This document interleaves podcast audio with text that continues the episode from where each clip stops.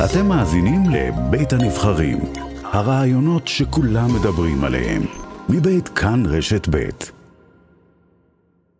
שלום לשר זאב אלקין.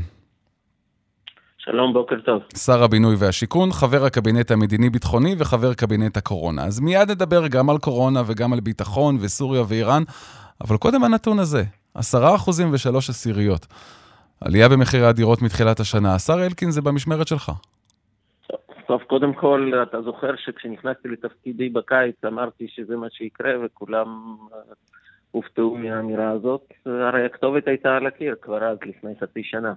המחירי הדירות הם נקבעים על ידי שאלה כמה אתה משווק שנה-שנתיים קודם.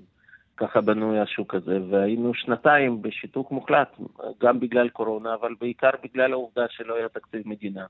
והממשלה לא השקיעה בתשתיות בנייה, כי חלק בכלל מהיעדר תקציב מדינה, וראשי ערים הפסיקו, ובצדק מבחינתם, לשווק. אם מדינה לא מספקת כיתות וכבישים, אז ברור שהם יפסיקו את זה.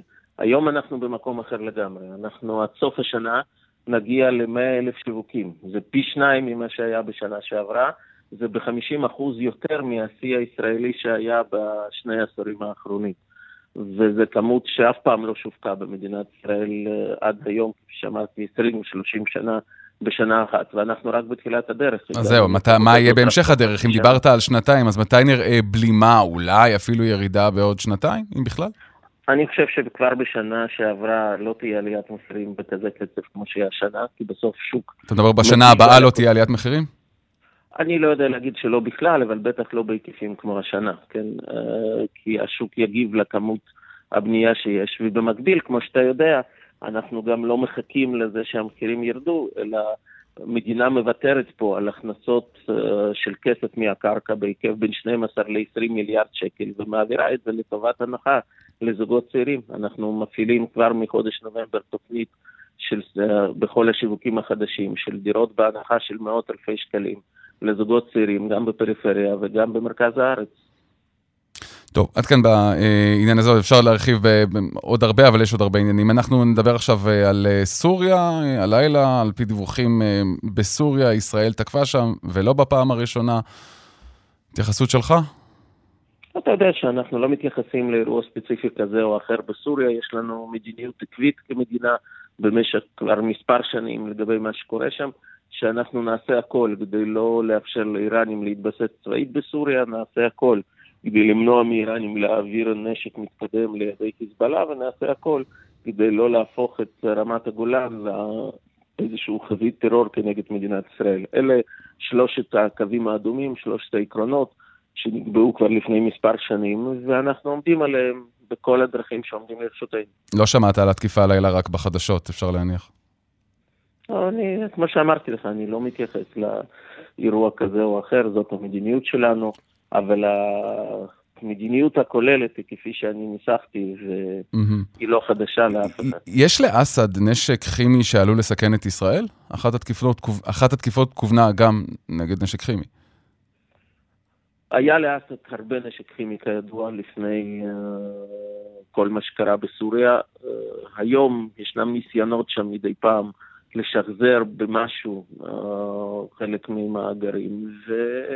כל הקהילה הבינלאומית, ובוודאי אנחנו צריכים להיות על המשמר כדי שזה לא יקרה. אבל יש לו עכשיו נשק שעלול לסכן את ישראל?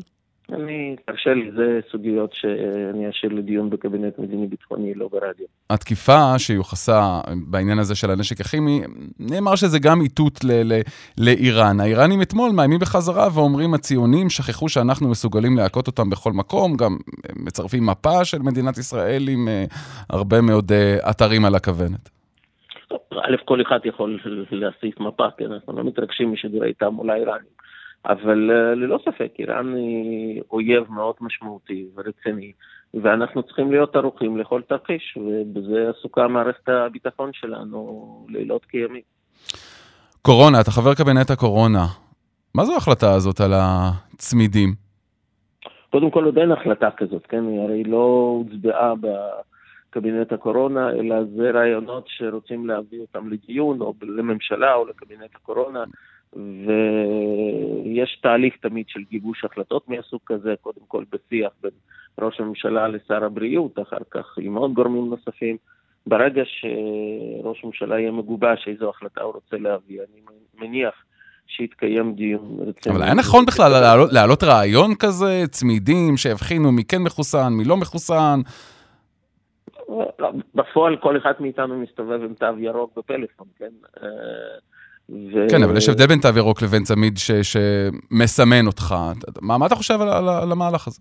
על הרעיון הזה? עוד, עוד פעם, אני לא חושב שזה צמיד זה משהו שיפעל, אבל השאלה פה היא לא כזאת. השאלה היא המרכזית, כן, ועליה אני צריך לתת את הדעת, האם בקניון גם צריך לפעול תו ירוק כמו בשאר מקומות סגורים או לא. בזמנו, כשהיה דיון על הסוגיה הזאת, הוחלט שבקניונים יפעל תו אחר, תו סגול שהוא מתייחס לכמות האנשים ולא mm-hmm. מתייחס לתו ירוק. קודם כל האכיפה של תו הסגול הזה, כולנו מבקרים בקניונים ורואים שאין בפועל אכיפה, אף אחד לא סופר אנשים בכניסה. והסוגיה השנייה, כמובן, קניון הוא מקום סגור כמו כל שאר המקומות, ולכן מלכתחילה לא היה ברור למה יש הבדל בין הקניונים לבין שאר המקומות הסגורים. ואתה חושב שצריך להכיל את התו הירוק על הקניונים? אני, אני בן אדם נורא מוזר, אני חייב להגיד לך.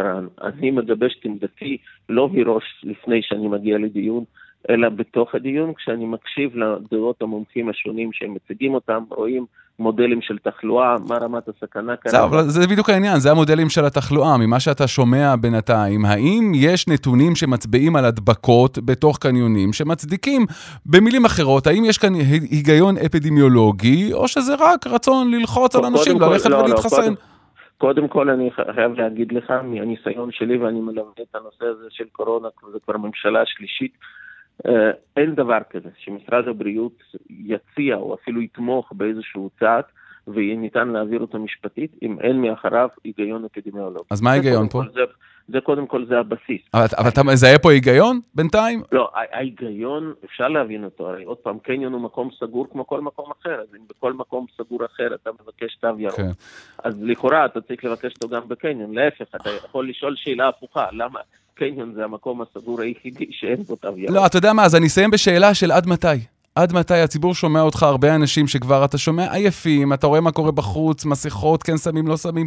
אמרתם שאפשר בממשלה שלכם, החדשה, כבר לא כל כך חדשה, אבל לחיות לצד הקורונה. זה נקרא לחיות לצד הקורונה? עד מתי אפשר להמשיך ככה? קודם כל אני מציע לך, רן, להסתכל מסביב ותבין שזה נקרא לחיות לצד הקורונה. תסתכל על מה שקורה בבריטניה, שהחזירו את כל המגבלות ויש שם קצב התפשטות תחלואה מטורף. תסתכל על מה שקורה בגרמניה, שאנג'לה מרקל, פחות או יותר ביום האחרון לכהונה שלה, מכניסה סגר על כל הלא מחוסנים, כן, צעד שמדינת ישראל לא חלמה אפילו. לדבר עליו. בינתיים גם ישראל נסגרת לאט לאט, הרבה מדינות אדומות, לא, נתב"ג שומם. מה זאת אומרת? שנייה, אנחנו יש בעיה לטוס החוצה, כן, כי יש הרבה מדינות אדומות, אבל זה בדיוק מראה את מצבנו מול כל השאר. בגלל שהגבנו מהר לווריאנט החדש, אצלנו הכלכלה עדיין פתוחה, אין אצלנו סגר על לא מחוסנים. Okay. אוקיי. המגב... גם המגבלות שלנו לא סוגרים דברים. אם יש לך תו ירוק, אתה יכול להיכנס לכל מקום. יפה, ולכן זה... כדי לשמור את זה, צריך כן ללכת להתחסן. זה כן מאוד חשוב, כן חשוב לחסן את הילדים. אנחנו בינתיים במצב הרבה יותר טוב ממה שכל מדינות אירופה, אבל זה אפשרי. אוקיי, נסיים בכך, השר זאב אלקין. בנושא של בוסטר ובנושא של חיסונים. תודה רבה, השר זאב אלקין. תודה רבה ויום טוב.